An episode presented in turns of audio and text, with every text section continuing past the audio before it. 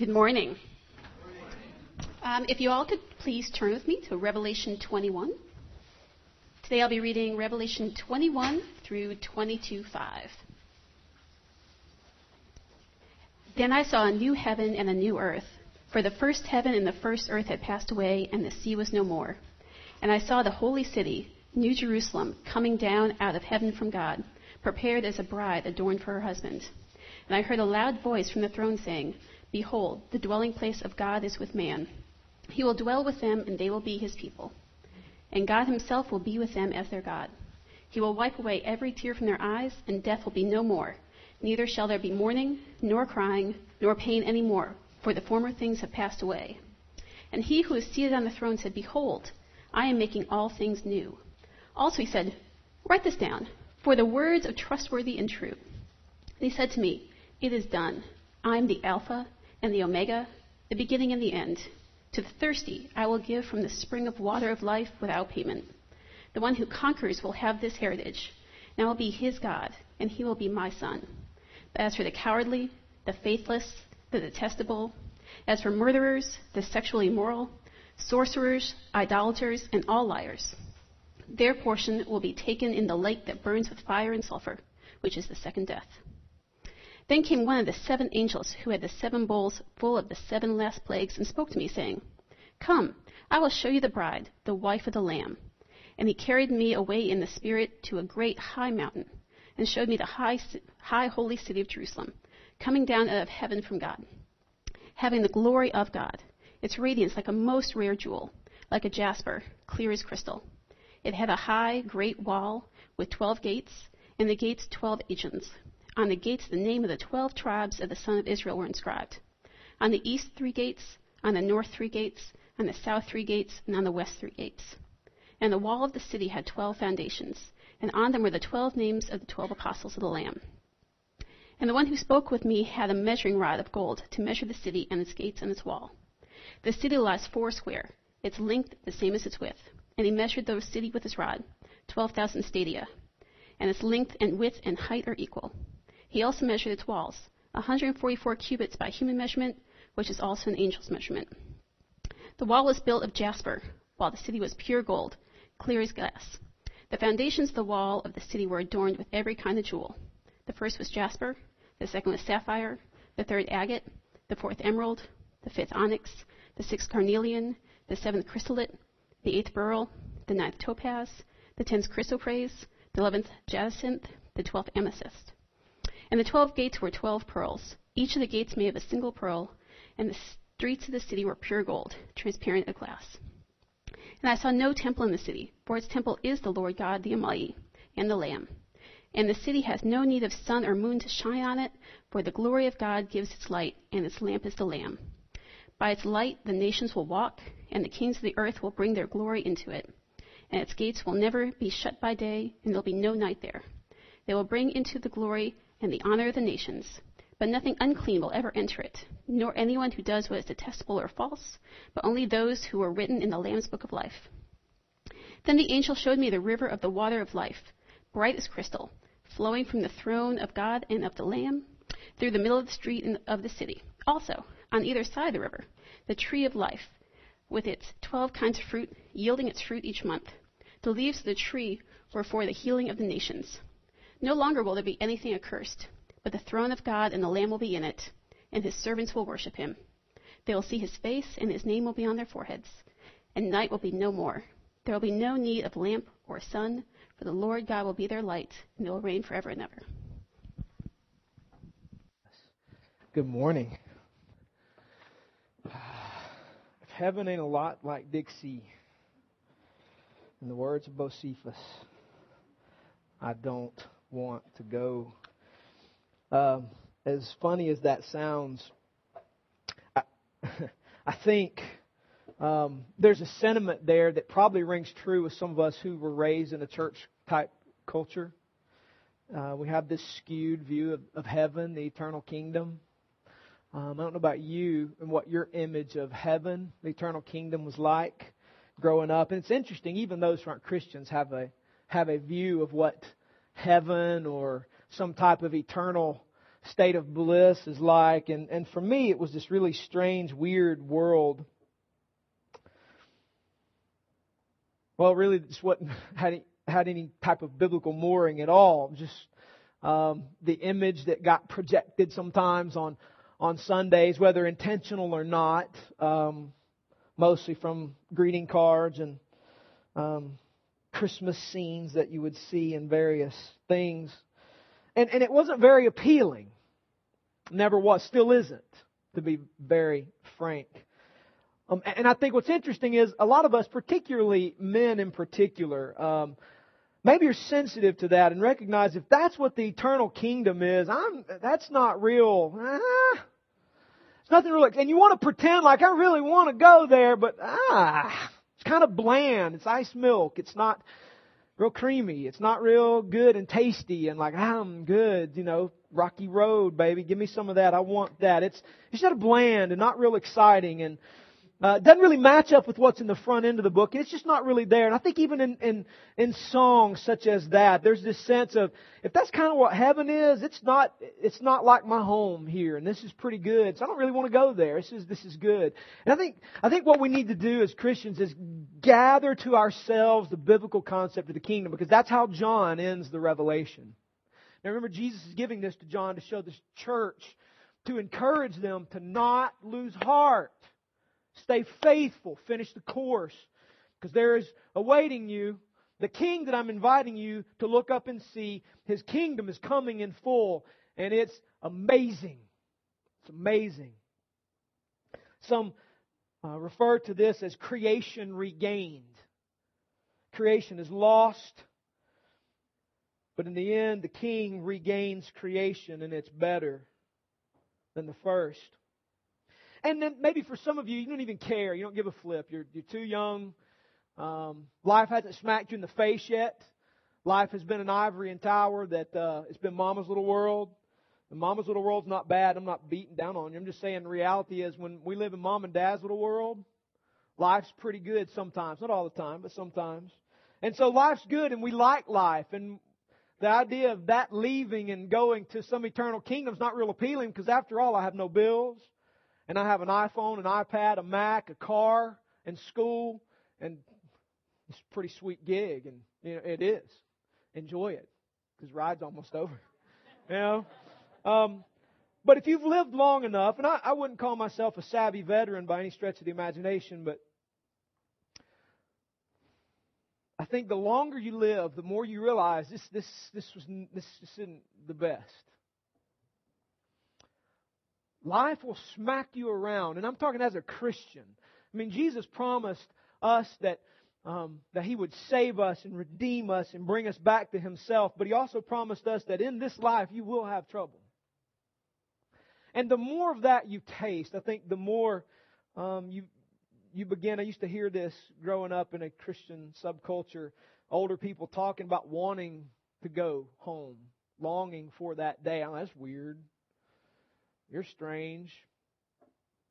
And I wish I hadn't said that because now I get it. You know, I get that a little bit. This is a, uh, uh, it's better. It's better. See, I'm, you know, I, I think sometimes you have a, I, you, maybe you, I don't know, have a tendency to look at, at people in the quote whatever ministry and, you know, they work at the monastery and they chant all day and they read their Bible all day and, um, I don't. I've work. I work like you. Um, I have life that smacks me around like you, and you know you have weeks that are tougher than others, and and the reality is, the more of this fallen world you taste, the more you long for what's promised here in Revelation 21. And the good news is we can long for that because it's better than Dixie. It's it's better than than if home was perfect for you growing up. And there's no baggage that's behind you. It's better than that. It's worth leaving all that behind for. Because even as good as life may be for some of you, this makes that pale in comparison. And for the church here in Revelation, in particular, these seven churches, and then for all of those who come underneath the gospel, who form together in the kingdom of God and the church on this side of eternity, the encouragement for us is lift your eyes. From the battle, from the weariness of the struggle, lift your eyes. Don't lose heart. Your redemption draws near. And so, my invitation to you, and this morning, uh, and, and for next week as we look at this passage, and then, uh, or the week after that, next week's All Saints Day, and we'll talk about the life of Perpetua, and then we'll move into wrapping up the Revelation, and we will have been 11 months in this book. Um, my invitation to you is don't lose heart. Your redemption draws near. And for all the junk you've had to put up with on this side of eternity, this kingdom that is coming in full makes it worth your faithfulness. This passage's purpose is to strengthen the faith and the hope and the resolution, in the words of D.A. Carson, of the church as it faces its ultimate trial. So, the kingdom of heaven is, is not a place where Christians float around on clouds in the sky. If so, I'm out. That's boring. And it's not. And I say that in seriousness. The kingdom of heaven is not a place in which you and I get to be chunky babies with undersized wings. The kingdom of heaven is not up there and out there somewhere. This ethereal, imaginary place. The kingdom of heaven is not a place where Christians gather for an all day everyday, forever worship service consisting of contemporary Christian music. It's not a one day event, all day, every day. Thank God. I can only handle that for about an hour and a half. Nothing wrong with it. God bless you if you love that. I'm not down in that. I'm just saying that's not it.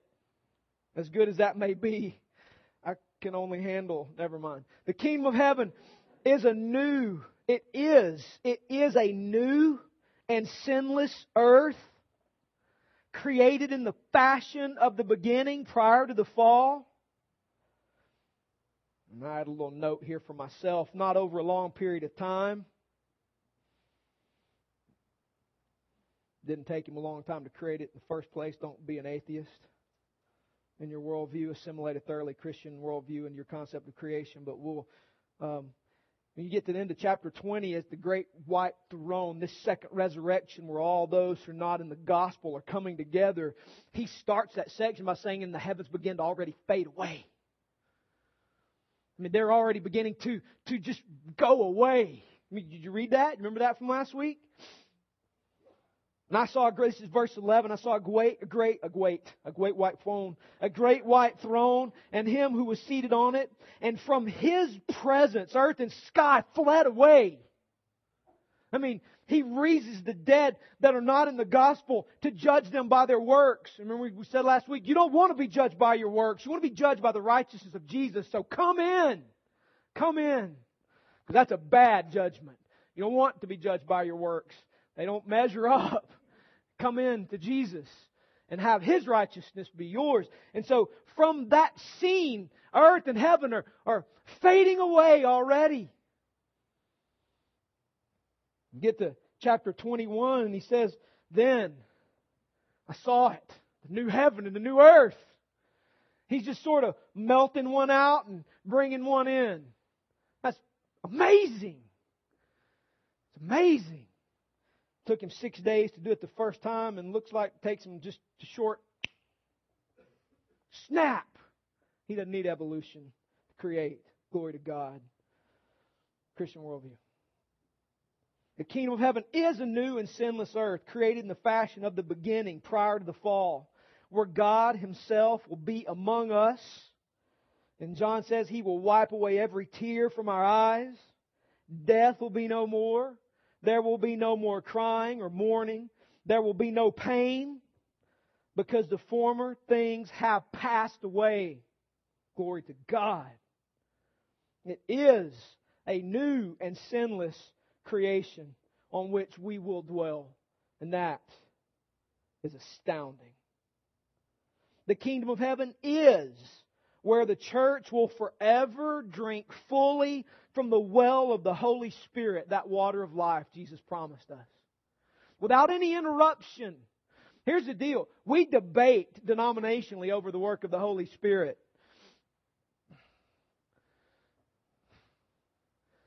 And I, I want all that I can get my hands on. I don't care about a denominational distinction. I want all of the presence of Jesus in His fullness and giftedness. I can stand right now. I need that. And if you don't think you do, you are blinded. You need that.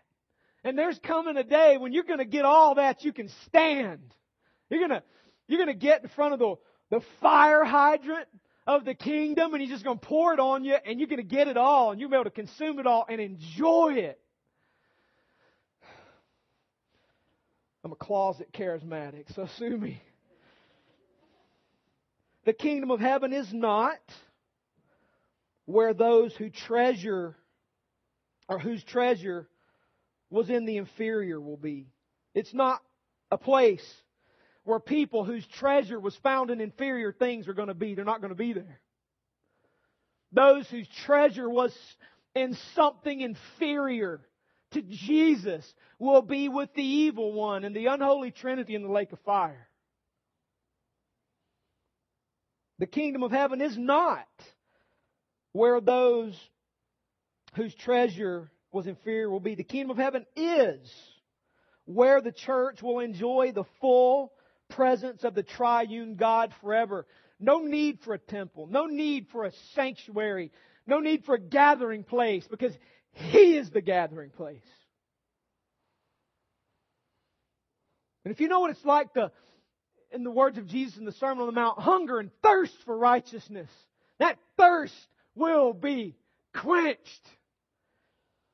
If you have no clue what I'm talking about, I invite you to the gospel.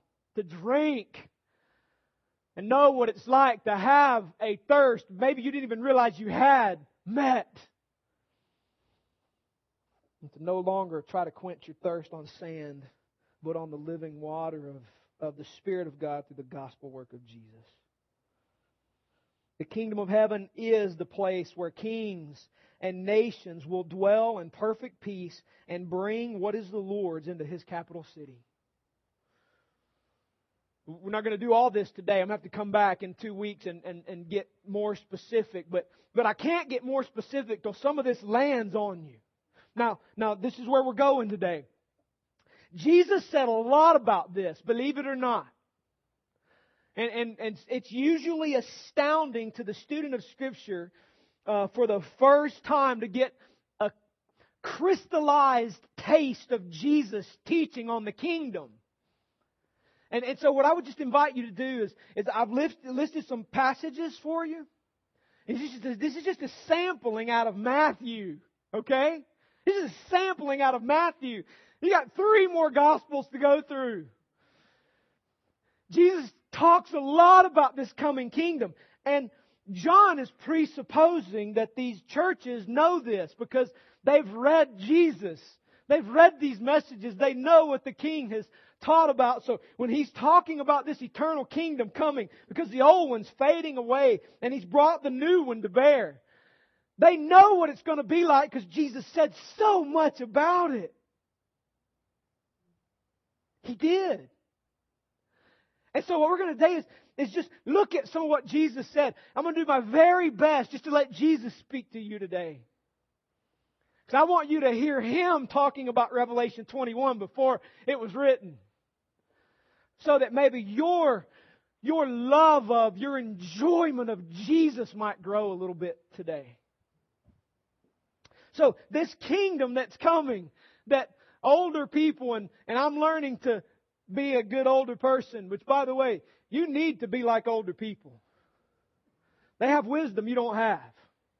Between the age of 13 and 25 is the stupidest time in your life.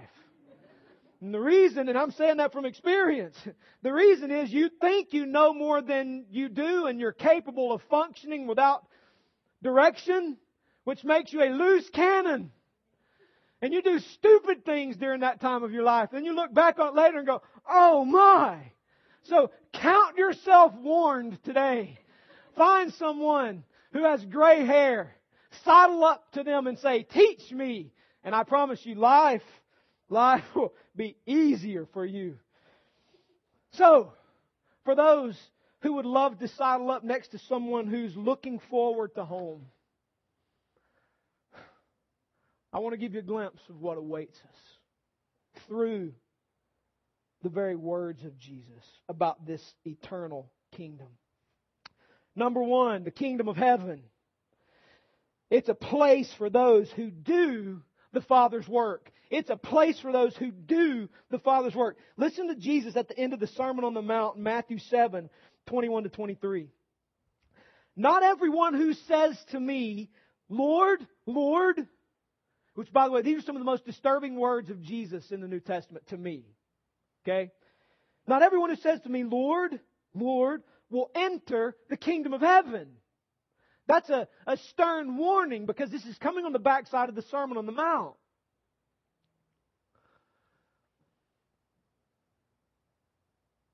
And so Jesus is describing in this message what it is to be a member of the kingdom, this Revelation 21 kingdom that he's bringing to bear, that he's creating and bringing here for us to be in and to dwell on. It's, you know, the Sermon on the Mount begins, blessed are those, boom, kingdom of heaven, boom, kingdom of heaven, boom. This whole, the sermon begins with a crystallized account of the attitudes and characteristics of the people who will make up this Revelation 21 kingdom. And then he goes on to unpack a little more in that sermon. So he comes to the end of it and he says, Not everyone who says to me, Lord, Lord, will enter the kingdom of heaven. In other words, not everyone who says, Jesus, you're Lord, is going to get in. which means there's more to faith than a mental belief in some message. Biblical faith is defined as beliefs that lead to transformed actions. Together, faith without works is dead. You cannot have a faith in a Jesus that has no works and get into Revelation 21 kingdom.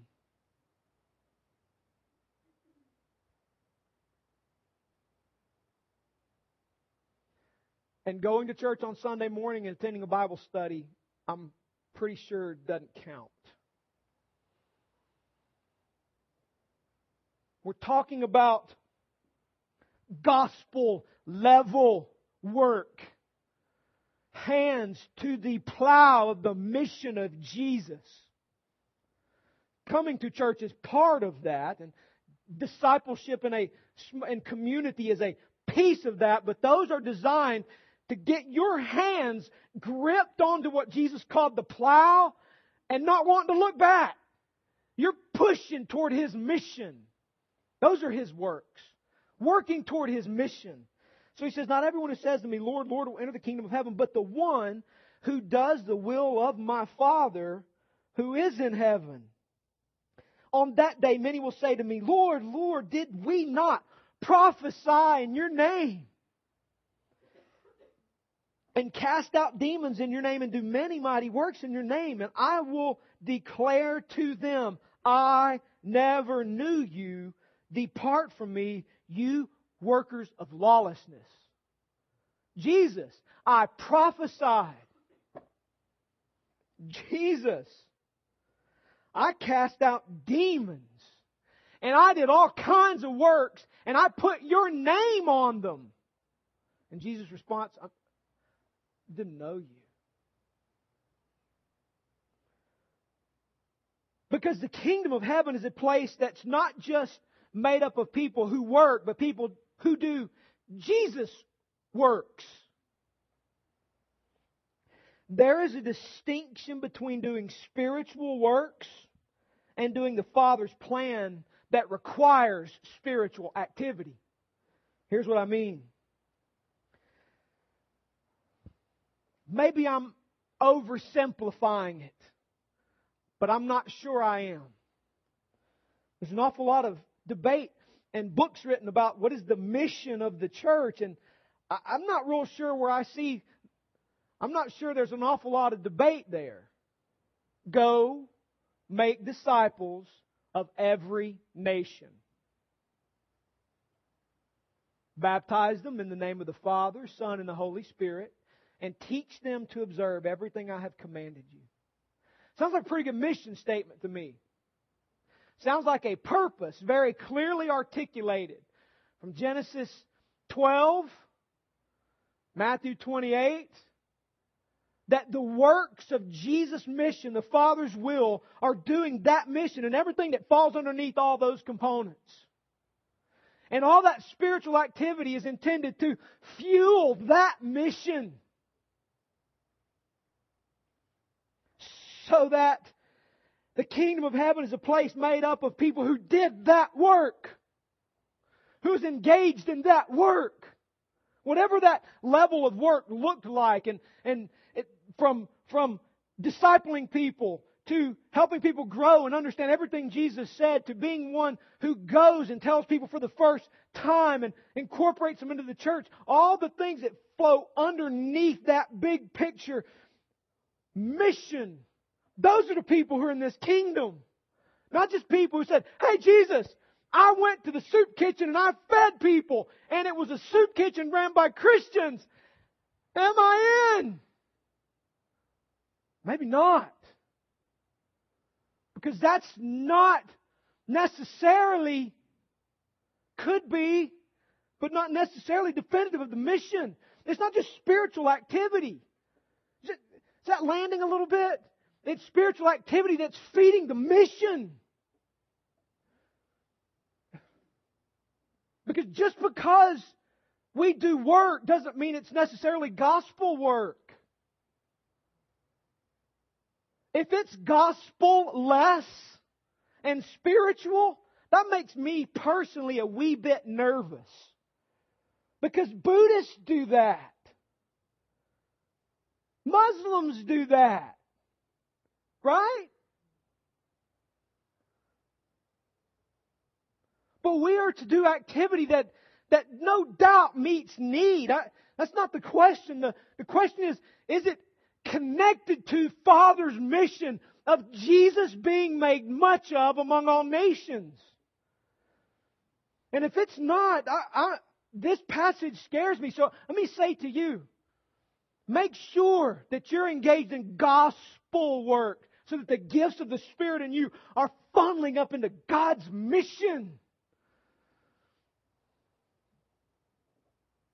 The kingdom of heaven is a place made up of all those kinds of people at every level, feeding the mission of Jesus globally.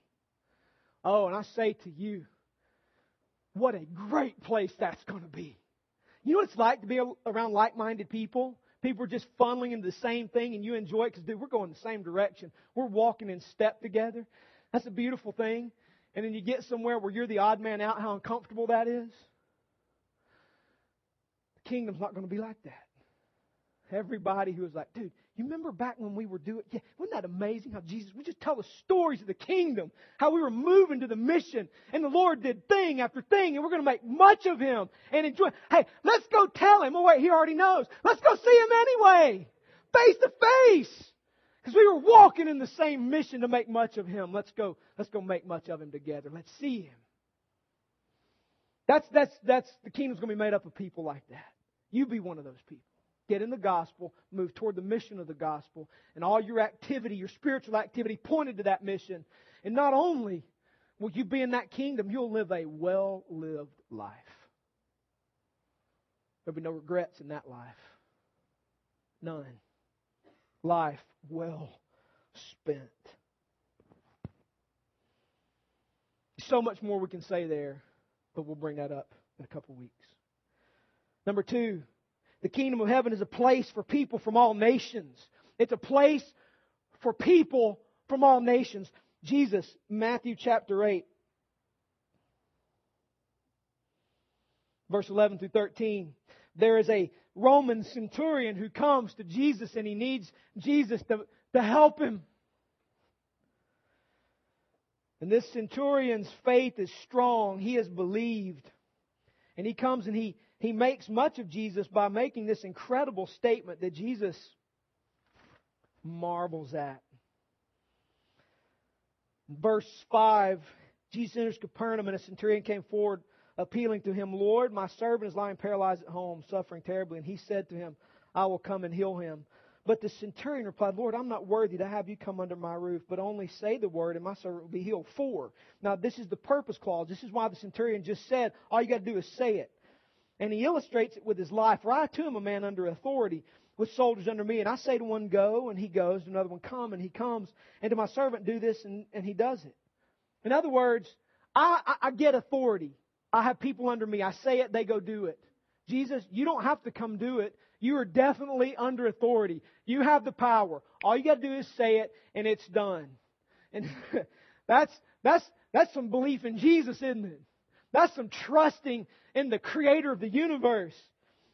When Jesus heard this, he marveled. I can imagine Jesus laughing. Wouldn't it be cool to hear Jesus laugh like right now? That's probably a pretty cool laugh. And he marveled.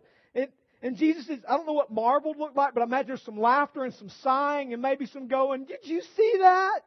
He marveled at this centurion and said to those who followed him, Truly, I tell you, with no one in Israel have I found such faith.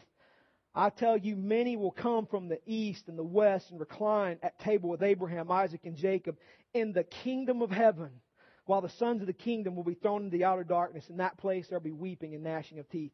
And to the centurion, Jesus said, Go, let it be done for you as you have believed. And the servant was healed at that very moment.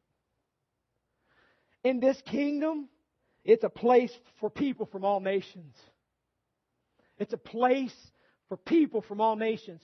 From the beginning in Genesis, the vision of God and His kingdom was that people from all nations on the face of the earth, from the scattering of the nations, that people, representatives from each of those would be in the kingdom. And if you remember back when we started Revelation, Revelation 4 and 5, John gives us, Jesus gives John a vision of what this end baby looks like. And, and sure enough, it's been completed. The Great Commission has been done. Great Commission work has been completed. And there, before the Lamb, are representatives from all nations.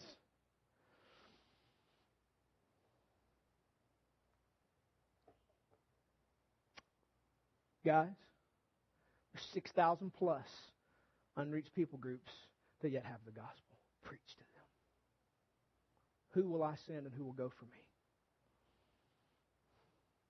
Some of you in this room, God is going to call to be that one who penetrates that people group for the first time. Oh, what it would look like if each church just grabbed one. If each church in Georgia just grabbed one churches be going, there's no more work left to do. We got to go join them. Somebody's engaging all nations because that, that's the end game. And there are a lot of implications to that. And that's not what today is for. But it's going to look like this ethnically diverse, beautiful thing in which the distinction isn't erased, it's just unified. I'm telling you, I long for the day that here in Floyd County, the church looks like Revelation 21 kingdom people from that's just here that we could have representatives from, from all the ethnicities with one mission, one goal, walking in step together. The kingdom of heaven is a place, number three, where those who belong to Jesus are gathered to him. Matthew chapter 13, Jesus tells a parable about a field. And the kingdom of heaven can be compared to a man who sowed good seed in his field, but while his men were sleeping, his enemy came and sowed seeds among the wheat and went away. So when the plants came up and bore grain, then the weeds appeared also.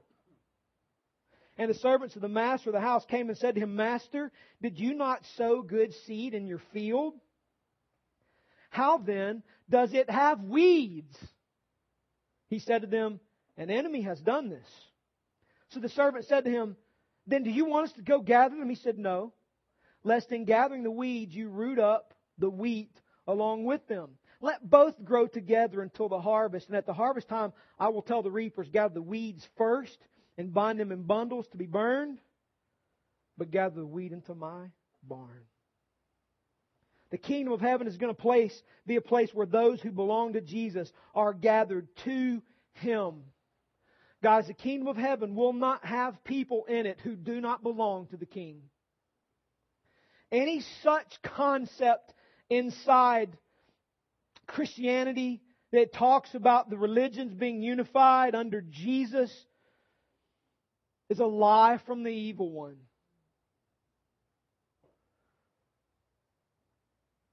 The kingdom of heaven is going to be a place where people who found Jesus as their sole treasure will be gathered. There will be no people whose treasure was outside of Jesus. It will be a place where people from all nations have found Jesus as their supreme joy to the exclusion of any other option, and they will be gathered to Jesus to be with Him face to face.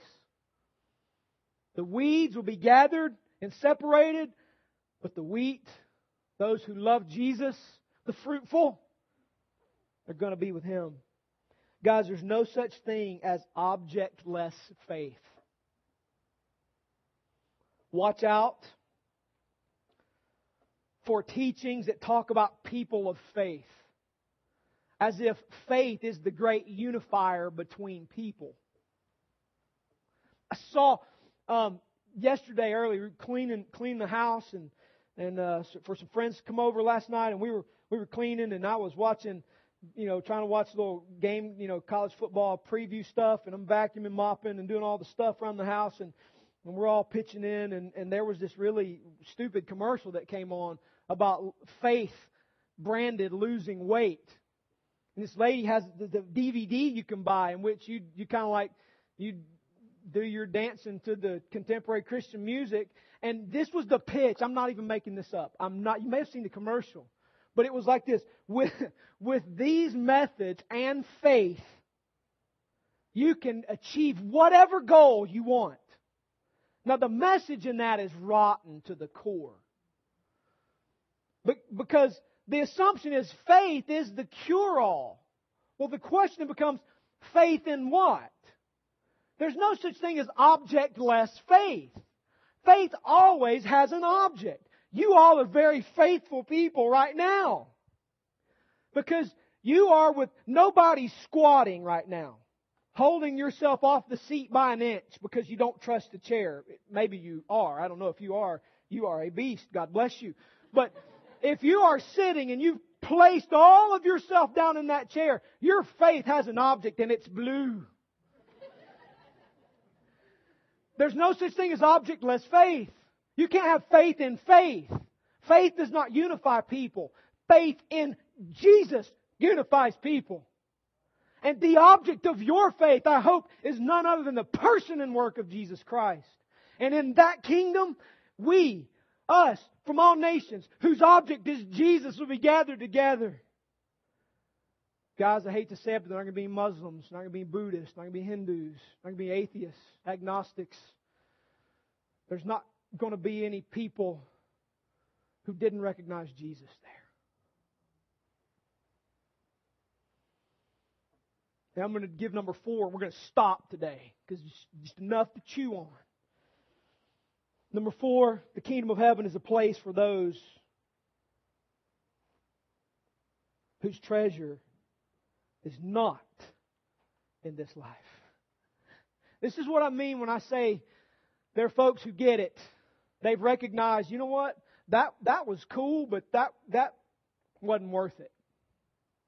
That wasn't worth it. I looked so forward to that. And when I got done, it was like, eh.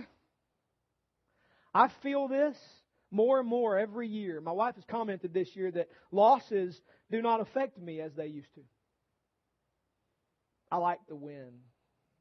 And on Friday night, we stepped on some throats. 47 to 3. It was beautiful. Touchdown, Jesus. It's wonderful. It's glorious.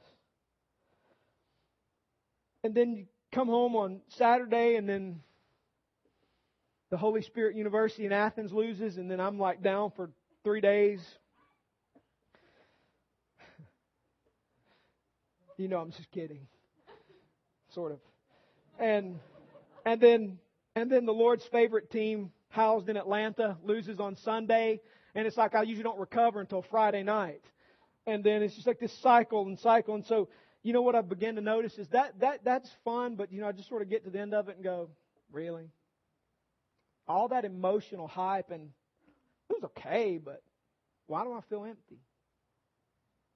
I'm just being honest. I mean, that's coming, that, you don't understand how sanctification oriented that is, because that's weird for me to say that. Is that not? See? I mean, that's just, and I really mean that. It's kind of like, oh, okay, whatever. Not, I'm not going to miss the game today. Don't get me wrong. I mean, I haven't, I haven't been fully sanctified, but it's in process, okay? And, and the point is the kingdom is going to be a place for people whose treasure was not in this life. And you know what Jesus is doing for you who bought the gospel and you believed? He's placed His Spirit in you and He's begun cleaning you up. And you'll begin to notice this step by step progression.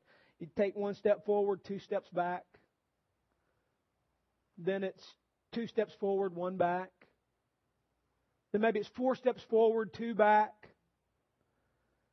Then maybe it's one step forward, ten back. And there'll be days you want to put your head through a wall because you want to do better, but you can't, and you're trying and you're struggling and you're fighting. The reason you do that is because of what Jesus said in Matthew 13, 44 to 46.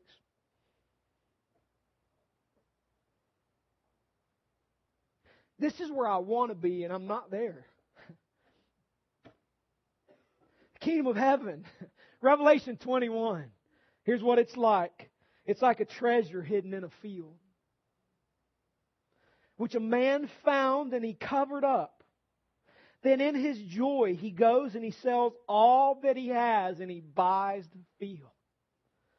Again, the kingdom of heaven is like a merchant in search of fine pearls, who on finding one pearl of great value went and sold all that he had and he bought it.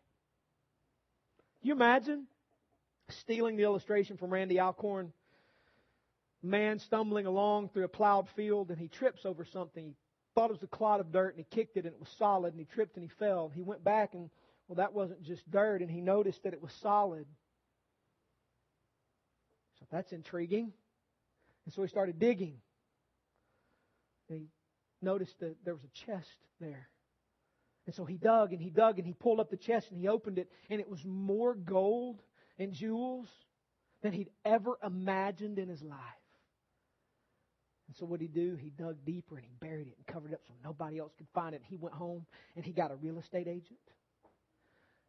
And he sold his house. He sold his cows.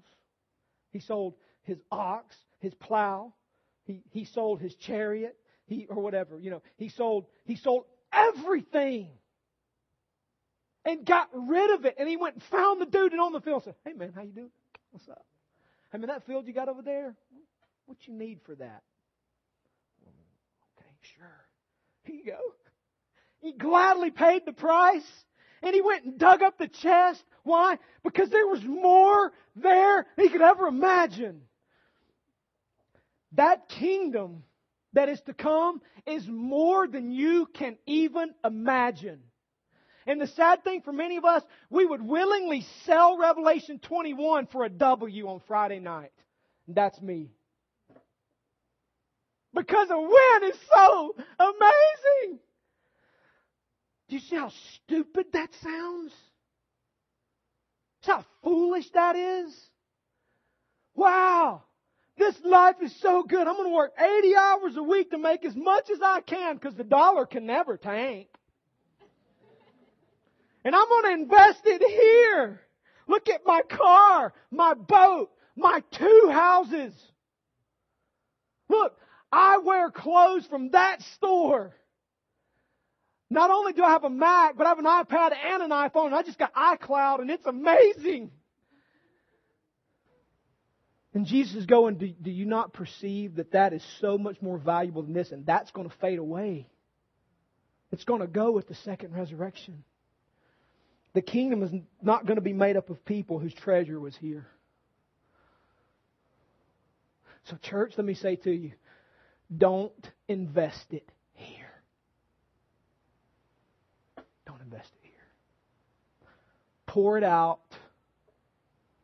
give it away, and pursue Revelation 21 kingdom.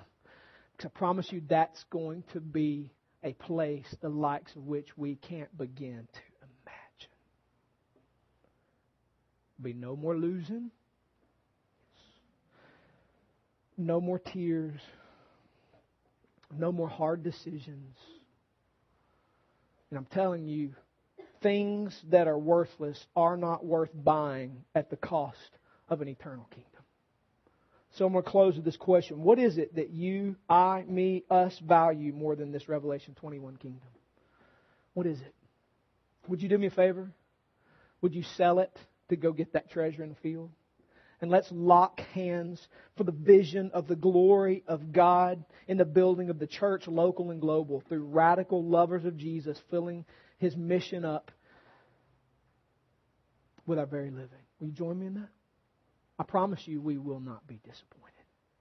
Let me pray for you. Lord Jesus, um, Lord Jesus, you are so incredibly good. Um, your kingdom is so much better than we can imagine.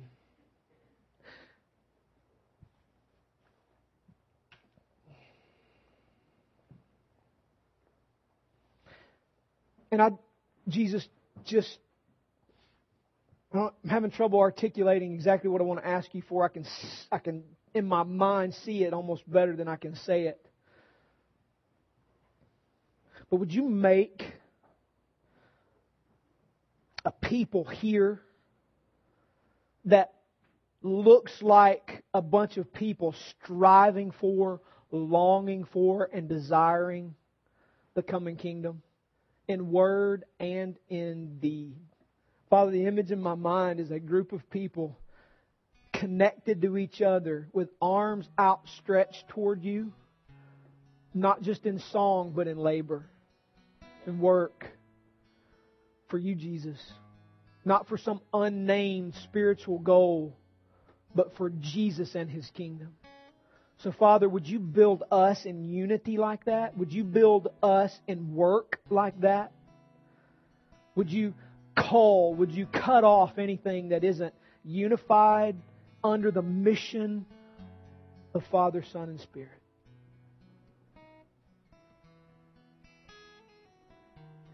Spirit, would you do would you do spiritual surgery this morning in our hearts to move our desires forward a few steps toward the kingdom? Because some of us walk in and we just finished taking some steps backward. because our desires are so here. And so, would you just help us to take a few forward and have our desires planted in that kingdom for a little bit today? That is to come.